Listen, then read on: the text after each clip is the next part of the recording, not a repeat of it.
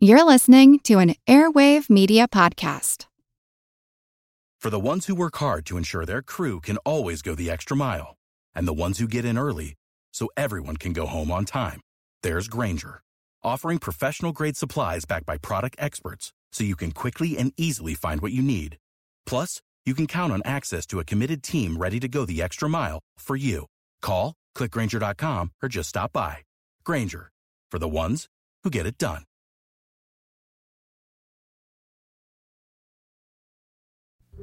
We tend to think of mosquitoes as being a rural pest, but increasingly we're seeing mosquitoes in cities as well. I'm Jim Metzner, and this is The Pulse of the Planet. Of course, we all hear about mosquitoes in Miami and Florida, but what a lot of people don't know is that they are moving north, and a particular invasive mosquito that was introduced to the U.S. in the 1980s has been establishing in urban areas further north, including New York City. Shannon LaDeau is a disease ecologist at the Cary Institute of Ecosystem Studies.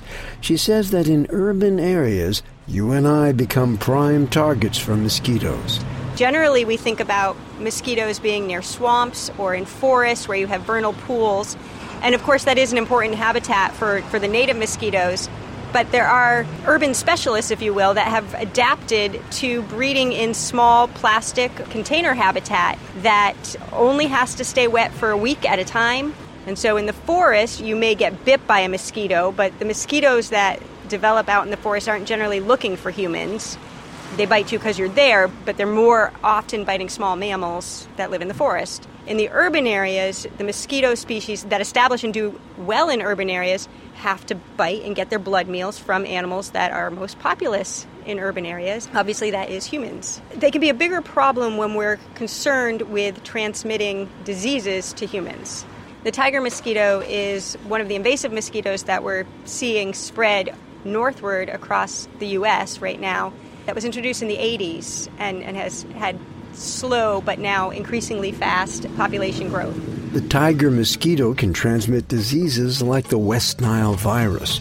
We'll hear what we can do to control urban mosquitoes in our next program. I'm Jim Metzner, and this is The Pulse of the Planet.